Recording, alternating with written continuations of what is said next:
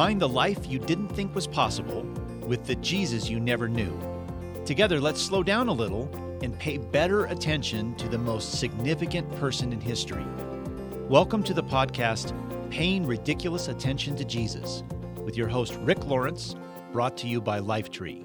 Visit us at JesusCenteredLife.com. Well, hi, listeners. This is season four, episode four, brought to you by Lifetree at PayingRidiculousAttentionToJesus.com.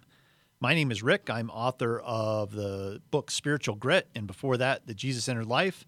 And before that, I was the general editor for the Jesus Centered Bible. We're all things Jesus here. So we're in the middle of a two month pursuit that I'm calling the newness of you. And what basically we're doing here is taking advantage of this sort of natural momentum at the start of the year where it's a one time of the year where we actually look at ourselves and say, hmm, maybe I'd like to change. And most of those commitments to change obviously sort of peter out by the end of January, but um, we're still thinking about it. So this is a good time to be thinking about the new you. And we're going to explore this in a bit of a different way, though. Most of the ways that we try to transform ourselves, especially during this time of the year, are all based on our wellspring of willpower. And we discover by the end of January that the wellspring is really more like a shallow puddle. so, we're going to explore encounters Jesus had with people that left them transformed and really slow down and pay attention to what was going on in those encounters to see how we can lean into and live into those very same dynamics that transform these people. So, in this fourth episode of the series, we're going to explore one of my all time favorite Jesus encounters. It actually is outside of the four Gospels. Uh, that's one thing that makes it strange. But I call this encounter the Tony Soprano evangelism strategy. It's that little moment in a metaphoric dark alley when the resurrected Jesus zapped a Pharisee named Saul right out of his donkey saddle and blinding him in the process. And by the way, donkeys must be considered as sort of a holy animal because they play a kind of a prominent role in the story of Jesus. If you remember this prophecy that was fulfilled in the way that Jesus entered Jerusalem just before he was crucified, this is from John chapter 12. It says, Jesus found a young donkey and rode on it, fulfilling the prophecy that said, Don't be afraid, people of Jerusalem. Look, your king is coming, riding on a donkey's colt. And that's from John 12. So a donkey played a pretty prominent role in Jesus entering Jerusalem and therefore heading to the cross. We see donkeys throughout the, the Gospels. And here we have a donkey involved with Saul. Now, in some of these accounts, you'll notice that it doesn't specifically say that Paul was on a donkey or Saul was on a donkey at the time, but we have lots of extra biblical information that uh, he was riding a donkey when this happened. So let's first read the account in Acts chapter 9, the full account, so we can get a good sense of what's going on here. And then I'll let you know where we're heading with this. So in my Jesus centered Bible, this is uh, Acts chapter 9, in the, in the little uh, topical title over this section of scripture is Saul's conversion. Meanwhile, Saul was uttering threats with every breath and was eager to kill the Lord's followers. So he went to the high priest and he requested letters addressed to the synagogues in Damascus, asking for their cooperation in the arrest of any followers of the way he found there.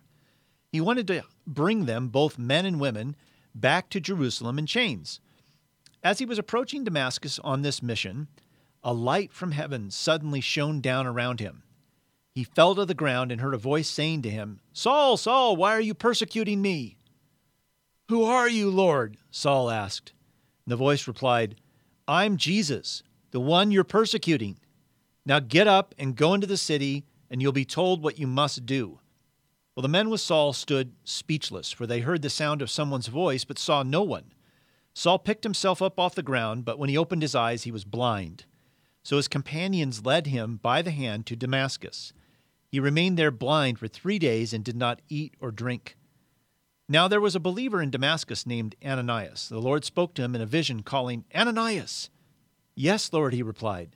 The Lord said, Go over to Straight Street, to the house of Judas, and when you get there, ask for a man from Tarsus named Saul. He's praying to me right now. I've shown him a vision of a man from named Ananias coming in and laying hands on him so he can see again. But Lord, exclaimed Ananias, I've heard many people talk about the terrible things this man has done to the believers in Jerusalem, and he's authorized by the leading priest to arrest everyone who calls upon your name. The Lord said, Go, for Saul is my chosen instrument to take my message to the Gentiles and to the kings, as well as to the people of Israel. And I will show him how much he must suffer for my name's sake. So Ananias went and found Saul, and he laid his hands on him and said, Brother Saul, the Lord Jesus, who appeared to you on the road, has sent me so that you might regain your sight and be filled with the Holy Spirit. Instantly, something like scales fell from Saul's eyes, and he regained his sight. Then he got up and was baptized, and afterward he ate some food and regained his strength. Now, this is obviously an epic story, and the reason why I call it the Tony Soprano method of evangelism is look at what's actually happening here. Saul's minding his own business, on his way to persecuting Christians, riding on his donkey, and from the heavens, this bolt of light, like a lightning bolt, knocks him off his donkey, blinds him, and then he hears a voice saying, Hey, how, how come you're persecuting me? So Jesus is not messing around here. I don't think we can actually copy this method of evangelism. Blinding people first, then threatening them, and forcing them into blindness for three days before they come back to us and say, okay, I get it. I won't persecute you anymore. So it's interesting also about this particular story that Saul, who becomes Paul here, later retells this story again in, in Acts 22. He goes to pretty much the whole story, but he prefaces it with something I think it's important to get kind of some context about who Paul is. So I'm going to read some of the preface to when Paul retold this story in Acts chapter 22. And here's how it goes Then Paul said, I'm a Jew, born in Tarsus, a city in Cilicia, and I was brought up and educated here in Jerusalem under Gamaliel. As his student, I was carefully trained in our Jewish laws and customs. I became very zealous to honor God in everything I did, just like all of you today and I persecuted the followers of the way, hounding some to death, arresting both men and women and throwing them in prison. The high priest and the whole council of elders can testify that this is so, for I received letters from them to our Jewish brothers in Damascus authorizing me to bring the followers of the way from there to Jerusalem in chains to be punished. And then Paul goes back into retelling what happened to him. Uh, don't you think it's fascinating that this story shows up twice in the book of Acts? Once like from a reporter's view, here's what happened. Second, Paul's own account of this event. And it is, by every measure, a remarkable event. But it's important for us to consider some of the things that Paul is saying here about himself. First of all, he is trained as a tent maker. He forgets to say that in this particular passage. His trade is as a tent maker, but really his whole identity is wrapped up in being a Pharisee, educated by Gamaliel, who was the rabbi of the ancient world. Gamaliel only had a few dozen students or Talmuds during his entire tenure as a teaching rabbi. And that meant that Saul, who later became Paul, was one of the top students in the ancient world. In fact, you could make a case that he was one of the smartest people on the face of the earth at this time. He was shrewd, he was strategic, he was committed, and he was brilliant. He also says in his explanation to the followers of Jesus, when he's telling this story of what happened to him, he tells them that his whole life revolved around trying to honor God, just like they were trying to honor God. But he was so misguided that he thought the best way to honor God would be to capture and punish those who are following this false Messiah of Jesus. So he gave himself fully to this operation. This is a man who was not afraid to get his hands dirty, by the way if Jesus responds to him like Tony Soprano would, then it's not that surprising when you consider that Paul was kind of mafia like in the tactics that he used to try to bring these Christians in in chains and punish them. Well, along the way, obviously, Jesus whacks him. so, what does it mean metaphorically to get knocked off your donkey? And why is Jesus doing the whacking? Why is this happening? Now, we're not, of course, riding a donkey to get whacked by Jesus, but have you ever felt like the donkey got knocked out from under you, like you've been whacked out of your saddle in life? Have you ever felt that feeling of something unexpected, surprising, coming out of nowhere, and you get knocked down on the ground and you're trying to drag yourself up? And then when you drag yourself up, you realize, hey, something horrible happened to me here. I'm blind now. And then you start to feel desperate and afraid. Am I ever going to be not blind? We kind of minimize this story because we know only after three days Saul gets his sight back. But if you're Saul during those three days, you're thinking, I may never get my sight back. I might be permanently blind. The life that I thought I was going to live is now over. What I thought I was going to be doing, I'm not going to be doing. Have you ever had something that produced that kind of outcome in your life where you thought, I thought I was going to be doing this, but because this happened, I'm never going to do that. And it's it's so hard to get around the pain and loss of this moment. Well, this is a donkey whacking moment. This is what it means to get knocked off your donkey. I've had many of these experiences in my life where I felt like I got knocked off my donkey. And I mentioned during our last podcast episode that my 10 year old book, Sifted, is going to be re released under a new format. I re edited it, I added things to it, and it's been retitled, and it's now called The God Who Fights for You. It's going to be released in June. I thought I'd read to you a little story from that upcoming book that describes one of my donkey whacking experiences, I guess you could call it. It's a pretty pivotal story, even though it's a very small story. Have you had stories like this that I'm about to read that are small in your life but have had huge cascading impact in your life? Well, this is one for me. So here's how it goes. On a Saturday morning many years ago, my wife was sick in bed, and my two little girls were anxiously pleading for me to get my act together so we wouldn't be late for a family birthday party.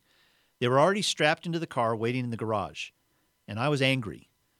Angry that everything was on my shoulders again. My wife has a chronic disease called sarcoidosis that in the past rendered her so exhausted she often could not get out of bed. During this particularly bad stretch before she began an experimental treatment that has restored her strength, I was living at a frantic pace, trying to keep up with my job while handling most of our household responsibilities. I was angry that my wife was sick. Now, I know she couldn't help that. I told myself that. But I was angry at my kids for wanting to be at their birthday party on time. And they couldn't help that, I told myself. So ultimately, I was angry at myself for having an empty tank when I needed a full tank. In my angry, impatient rush, I hurried through the door into our garage but missed a last step on the stairs. I did one of those 90 degree ankle buckling falls with a hot latte in one hand and my laptop slung over my other shoulder. It hurt. It really, really, really hurt. It hurt so bad that I unleashed the loudest bellow of my whole life.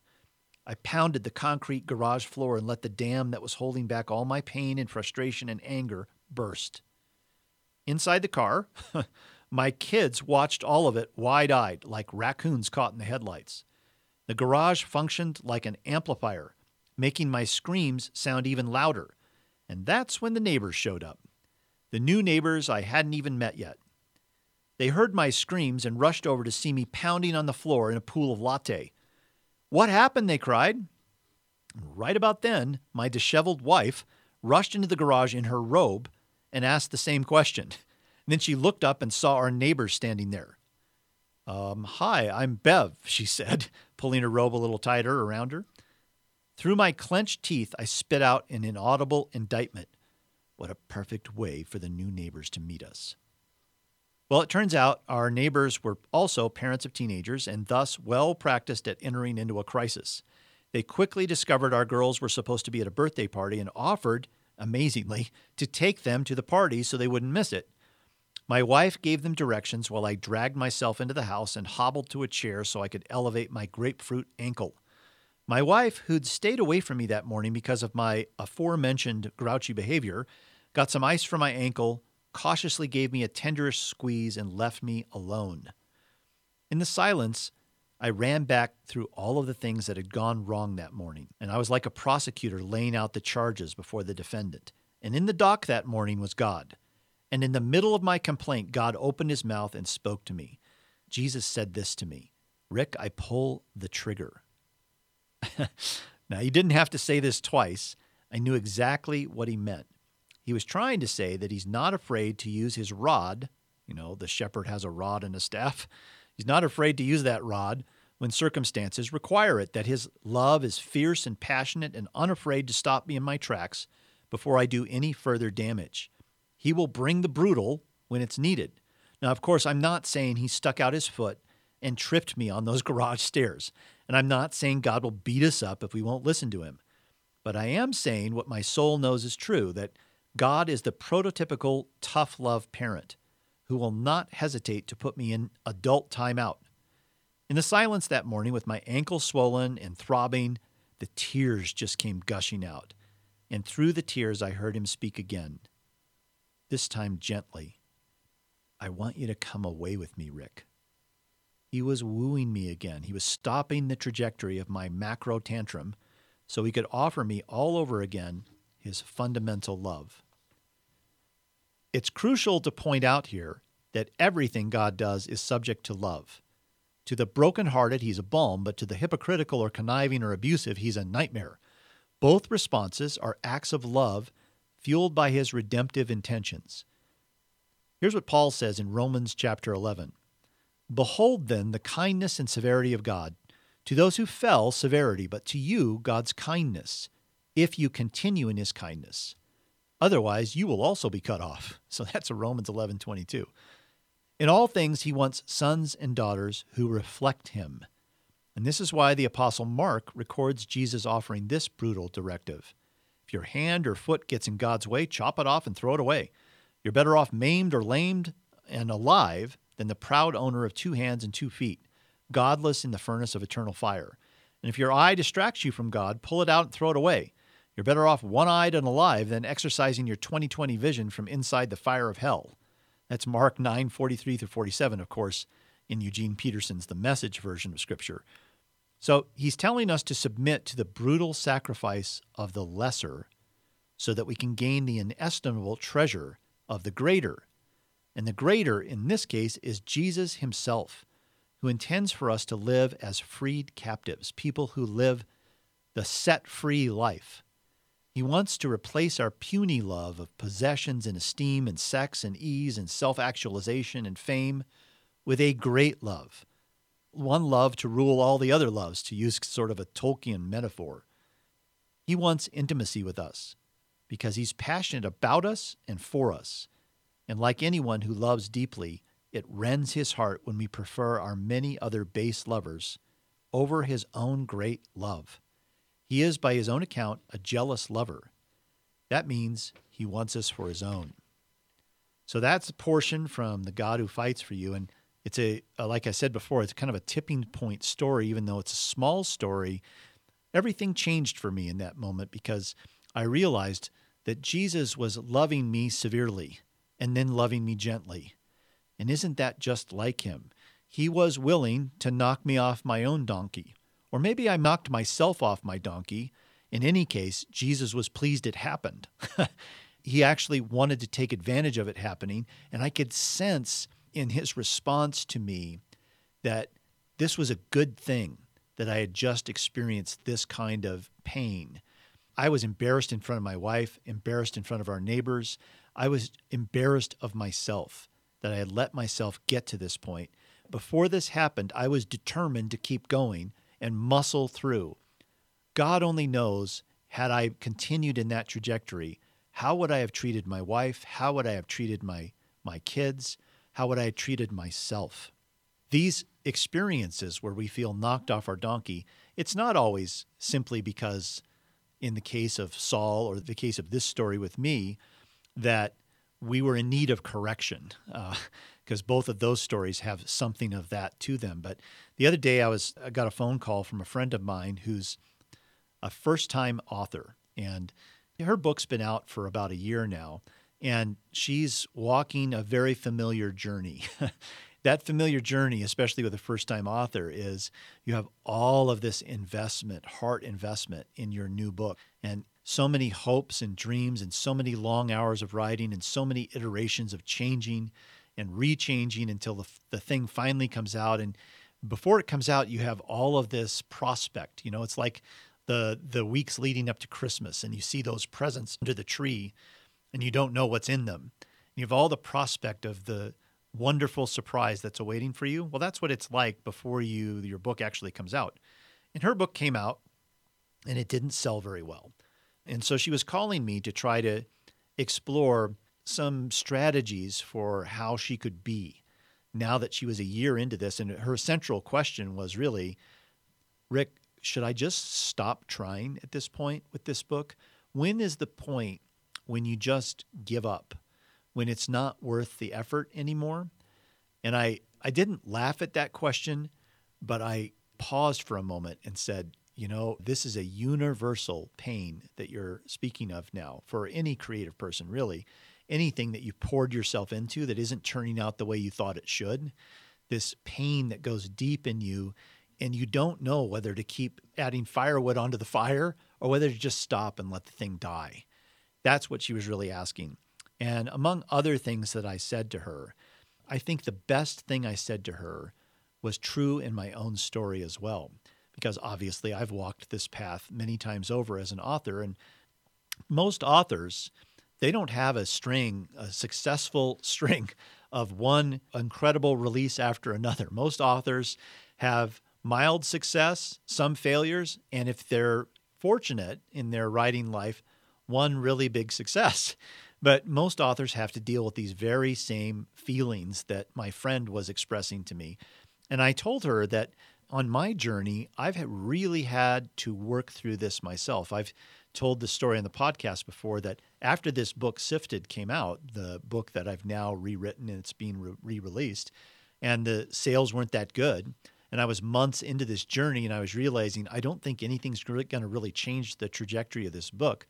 It was so painful, I didn't know what to do with the feeling. I was just in the same place my friend was when she called me. So I went on a long walk around our neighborhood and I was having it out with Jesus. I was just, I was literally arguing with him out loud.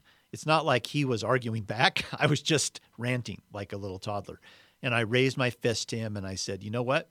If all of this has produced this, that, you know, this book is not doing very well, and it means that I'm probably not going to be able to write another book after this, because what publisher would publish another book by a poorly selling author so I was saying all this to him. I said, you know, then I give up. I give up. I, I'm just going to stop doing this because this is too painful. And in the silence after that rant was over, is one of those moments where I, I sensed Jesus speaking back to me. And what he said was basically as blunt as, as what he had said to me when I tripped over the stairs with my latte. It was as blunt as that, but also gentle at the same time. He said, Rick, all I expect of you is that you live out what I've called you to do leave the ability to write more books up to me. That's in my wheelhouse. So you leave that to me. So I'd made this proclamation that I was going to stop. And then I felt this gentle reprimand from Jesus.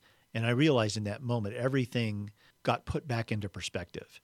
And I, I told him out loud, I said, All right, Jesus, I will keep writing. It's up to you to figure out how this is going to work. And about a week or two weeks after this happened, um, inexplicably, out of the blue, a publisher called me and said, What are you thinking about writing next? Because I want you to submit a proposal. And I said, Hey, you you know the sales of my books. Why are you contacting me and asking me to do this?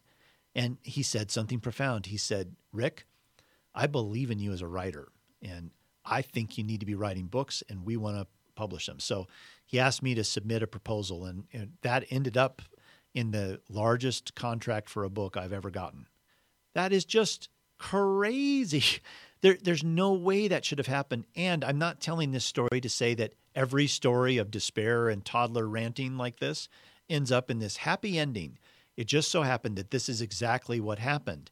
I think it was Jesus's playful way of saying, Yep, that interchange really happened, and all I want you to do is be faithful. Let me take care of the miraculous side of all this. So I told my friend this story, and I said, What I've discovered is that what Jesus is really after in my life is he wants to develop an unshakable trust in him. You see that in encounters Jesus has throughout Scripture, where he's really animated, excited, amazed, kind of dancing with delight is always when people respond to him with a sort of unshakable belief and trust in who he is. He absolutely loves it. And the reason he loves it is it, it's because it's a miracle. It's a miracle that us broken people who've had our trust shattered over and over again could give our hearts fully in trust to him. When it happens, Jesus recognizes how profound it is and how miraculous it is. And so I said to my friend, that kind of unshakable trust, I now realize years into this journey for me, that the only way that can happen is not in a series of remarkable successes, one after another. That's called fake trust, where you think this happened well, and this happened well, and this turned out the way I thought it would. I really trust you, Jesus. Well, that's really fake trust. It's circumstantial trust masquerading as trust in his heart. So I told my friend uh, what Jesus is after is he's trying to slowly train us and encourage us and invite us into a more deeply trusting relationship with him. And the only possible format for that to happen is when our hopes and dreams and expectations don't come true when we get knocked off our donkey. That's when trust really shows up. And I would submit to you that this encounter that Saul has with Jesus, where Jesus knocks him off the donkey and asks him why he's persecuting him, is a moment where Jesus first captures his attention and then is trying to get him to a place where Paul will trust and invite. And in fact, as Saul is having this conversation with the faceless voice from heaven, he says, What do you want me to do, Lord? All of a sudden, he goes from a persecuting mindset to a humble, childlike posture. What do you want me to do now, Lord Jesus? And he's doing this because he's suddenly lost all control, strength, and any semblance of his sense of an uh, overachieving identity. It's all gone now. Once you get knocked off your donkey, it's all gone. When we're lying there in the dirt, you know, blinded and confused and scared, we get desperate, just like Saul was. And we're desperate to find our way out and do whatever Jesus tells us to do. So he's not forcing us to do whatever he tells us to do. For the first time, we're inviting it. And so, what I told my friend uh, at the end is that be encouraged. It's really up to you and Jesus to decide when it's time to stop pouring firewood onto this fire of this book. Ask Him, listen to Him, do what He says, but know that what He's really after, as painful as this sounds, is not better sales for your book. It's your heart. He wants your heart, He wants your whole heart. And He's going to take advantage of this part of your journey in your life so that he can increase the level of trust you have for him. And this is really the only way we can do it. These kinds of experiences where we're knocked off our donkey have the power to fundamentally transform and change us. If we'll do what, say, Eustace does in C.S. Lewis's Narnia book, The Voyage of the Dawn Treader.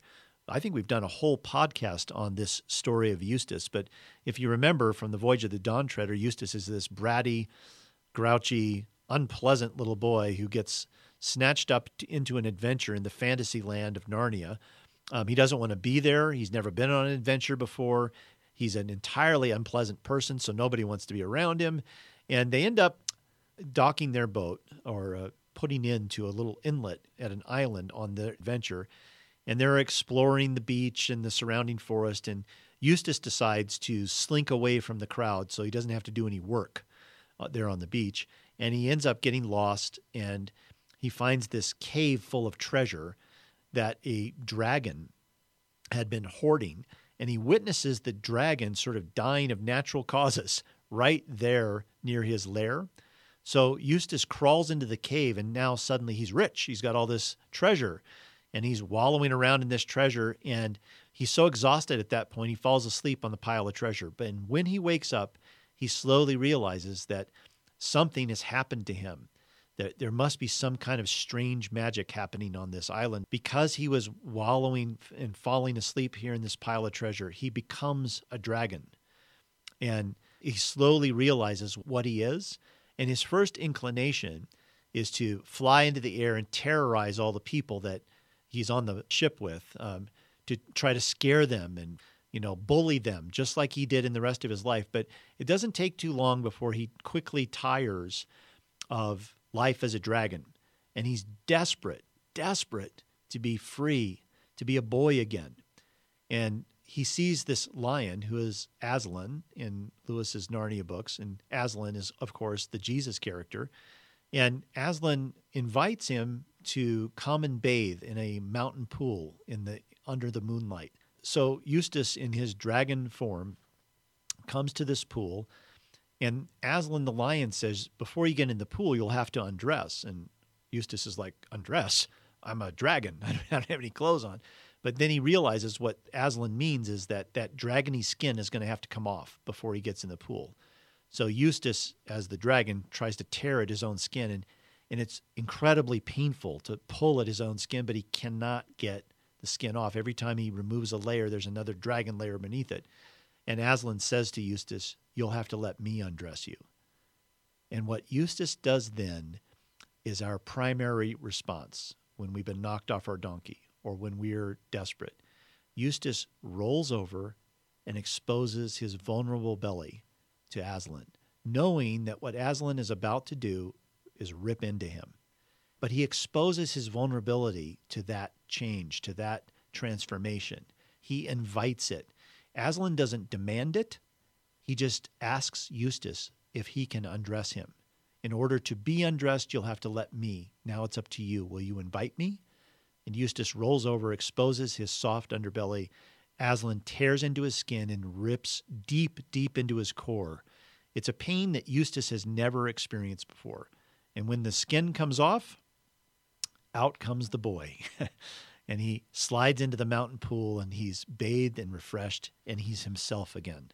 It's a picture of redemption. He becomes who he was really meant to be and he becomes that person he was really meant to be because he's invited Jesus in the midst of his pain and desperation. When you get knocked off your donkey, the most profound and miraculous thing we can do is to invite Jesus into our vulnerability. You know, the kingdom of God runs on invitation. It's like the fuel of the car of the kingdom of God. Jesus never does anything that he's not invited to do. And that's because he's determined to never violate the boundary that exists that supports a love relationship. If he forces us even one time to do a little thing, he has violated the boundaries that surround a love relationship and he won't do it. He's very much dependent on us inviting, but he's quite shrewd and quite persistent about bringing us into places and situations where we are inclined to invite. Um, just as Paul suddenly, Saul, who was suddenly knocked off his donkey and blinded, is suddenly inclined to invite where he never was before. He invites by saying, Jesus, what do you want me to do? That's Paul's first step out of his own Eustace dragon skin. It's his first step toward real freedom from captivity. It's his first step toward becoming the Paul he was meant to be, the Paul who plants the church in the rest of the world, the Paul who could never do that if he was living under the false skin that he had been up to that point. So, Jesus' challenge is really simple to artfully influence us to invite him freely on our own. And he will take the raw material of our circumstances, and in my case, many times, simply knock me off my donkey. if the circumstances don't present themselves, sometimes he intrudes with a circumstance of his own. And once we're knocked off our donkey, we are much more likely to invite in that moment. And it's the invitation to him that really transforms us. So, for most of these situations in our life where we feel knocked off our donkey, we can't really control them. They a lot of them just happen. So what do we do in the midst of that? So let's here's a few thoughts to close out today to think about what do we do when we know we've been knocked off our donkey? If it's trust that he's after, then ask yourself in these moments where you feel everything has not has, has turned out a way that is shattering for you and your trust is shattered along with it. In these moments when you're lying there in the dirt and you're starting to realize, oh no, I'm blinded. Is my life ever going to be the same again? What would trust do in that moment? Ask yourself, if I were to trust Jesus in this moment, what would I do? The equivalent, metaphorically, of turning over and exposing our vulnerability to Aslan. What looks like that in my life right now? What is a radical act of invitation and vulnerability to Jesus in the midst of this pain? And making that tiny little baby step toward invitation and vulnerability is actually an epic thing that Jesus delights over. When the centurion says, "No, you don't you don't need to come to my house, Jesus. I'm a man under authority. I understand who you are. If you just say the word, I know my servant will be healed." Well, that's a small step of vulnerability in a man who is desperate to have his servant healed. And Jesus is amazed by this. He, he, he says, Wow, I haven't seen faith like this in all of Israel. And this is a pagan Roman officer. The faith he's referencing here is the invitation and trust that is mixed together in this thing called faith when the centurion invites Jesus to, to heal his servant from afar. So, if it's trust he's really after, when you're in your donkey whacked moment, ask yourself, what would trust do right now? What thing, what act would trust do? Here's what I've learned about what Jesus is looking for in these moments from us it's the doing not the chewing. So we most often, when we're in these moments, when we're knocked off our donkey, uh, we chew on stuff, we complain, we gripe, we we tell others our story of misery. And there's nothing wrong with sharing in real life your story of getting knocked off the donkey. I've told plenty of people my story of tripping on the stairs with a, my laptop and my latte and embarrassing myself in front of our neighbors. I've told people that many times. And right after that happened, my first response, sitting there alone in my room, was to gripe about it, to complain about it. It's human to do that. But Jesus is interested in what we do, not what we chew on in these moments. And in my story, when he invited me and said, I want you to come away with me, the next thing I did was I called my friend Bob, who had previously offered to have me join staff and elders and leaders at my church to go down to a retreat center about an hour south of where I live once a month for what he called a day away with the Lord. And the church actually paid for us to have a room for a day in this retreat center. And it was a totally silent retreat, just you and the Lord. And Bob had asked me if I was interested in this before. And I'd always said, I, I can't. I'm just too busy.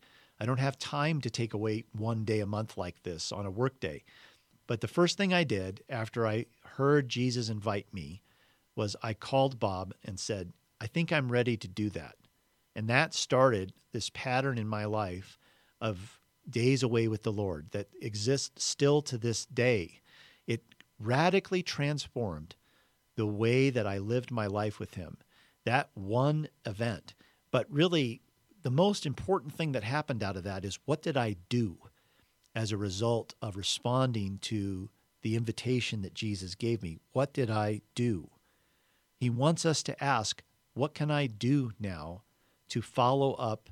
The, the doing is really the act of trust and vulnerability. Eustace turns over and exposes his belly. Aslan doesn't ask him to turn over. Eustace decides, This is my act of trust. So don't spend too long chewing before you decide what you're going to do if you're going to offer Jesus your vulnerability, what are you going to do? And if it's the invitation that is really the turning point for us in our transformation, if if it's the invitation that Jesus is giving us, well, how do we stop fighting him about it? Have you ever felt like you're in a, a long term fight or argument with Jesus over something? It simmers down below. You're resentful of him. You're tired of the grind. You just wish he would come through for once, for goodness sake. Have you ever been in that place? Well, at what point do you tell yourself, I'm going to stop fighting him and I'm going to start responding to whatever invitation He has for me right now. Jesus, what are you inviting me into now? Help me to know so I can step into it because when you help me to know, I will step. I will take a step toward it. I love that line in the book of Job where Job is just talk about getting knocked off your donkey. that doesn't even come close to describing what happened to Job. Everything that ever meant anything to him was knocked out from underneath him, including his own health in the end. And he had friends around him that finally said, You know what, Job? It's obvious God hates you. Why don't you just curse him? Get it over with. Any normal human being would. And Job's response to his friends is so profound. He says, Though he slay me, I will always love him. Though he slay me, I will follow him. Though he slay me, I will never reject him. This is what Job is saying. It's, this is not really sort of rock star courage, you know, like, whoa, isn't Job a giant of the faith? Job is simply saying, there's nothing I can do about this. I love the Lord. If I go down to my death having lost everything, there's no way that I can reject him. I can't reject him even when I weigh the alternatives. I could curse him, sure, but what good would that do? I'd still be back right where I am, knowing deep down inside I love him. I can't stop loving him. I've tasted him deeply enough that I can't stop loving him. I love this statement of Job, not because it's a should for us. So when you're in the midst of your donkey whack experience, that you should say what Job said. No, but you can say back to Jesus what you honestly feel outside of the pain and disappointment and the shattering of whatever your experience is. You can get in touch with what is there at my core still. Do I still love Jesus? Well, if you still love Jesus in the midst of that, tell him so. Proclaim it. That is an act of vulnerability that all of heaven will rejoice and delight over. Now, maybe you don't need to say, though you slay me, I'll still love you leave out the first part. Feels scary to say that anyway, doesn't it? But whatever your circumstance is right now, if you feel so nudged, so prompted, even now as you're listening to my voice, tell Jesus what's true. That even though this and this and this have happened, I can't stop loving you. That is a miracle and it undermines the entire mindset of Satan, who believes just as in the story of Job, that if we're disappointed enough and knocked off our donkey enough, we will curse God and then die. He believes that that's as good as our hearts can do. He believes that if there's enough pressure put on us, we will deny God's love for us because we're only really interested in his circumstantial rewards. So when we say in the midst of our donkey knocked off the saddle moment, Jesus, I really do still love you, it unwinds everything that Satan believes about us. We then are living in the glory of God when we say these things. And the darkness, Jesus said, the, the darkness wants me, but the darkness has nothing in me. So there's no leverage. Jesus was saying that there's nothing that Satan can do to leverage me. Well, that is the glory of God. And when we also say this in our lives, just like simple children, Jesus, I still love you, we are living out the glory of God. Well, gang, thanks for listening today. Remember, you can find out more information, but in further detail, on paying ridiculous attention to Jesus.com. Just find our podcast section. You're looking for season four, episode four. Don't forget, if you have a friend in your life who doesn't have a Jesus centered Bible, maybe now's the time to get one and give one. And if you don't have one, uh, this can be your companion. It is a way, reading Jesus centered Bible, which is naturally focuses your attention on Jesus no matter where you're reading, is another childlike way to say, Jesus, I still love you, no matter what's going on. I want to learn from you, to grow in you, and to pursue you still. That is an act of great courage when you've been knocked off your donkey. So if you don't have one, or you you know a fr- good friend who doesn't have one, get a hold of a copy of the Jesus Centered Bible. We'll put a link on our podcast page to make it easy for you if you like. And again, that book, The God Who Fights for You, is going to be out in June. We'll talk more about it when it gets closer to that. This is Paying Ridiculous Attention to Jesus. It's a podcast from Lifetree. You can subscribe to us on iTunes or Google Play or wherever you get your podcasts, and we'll talk again next time.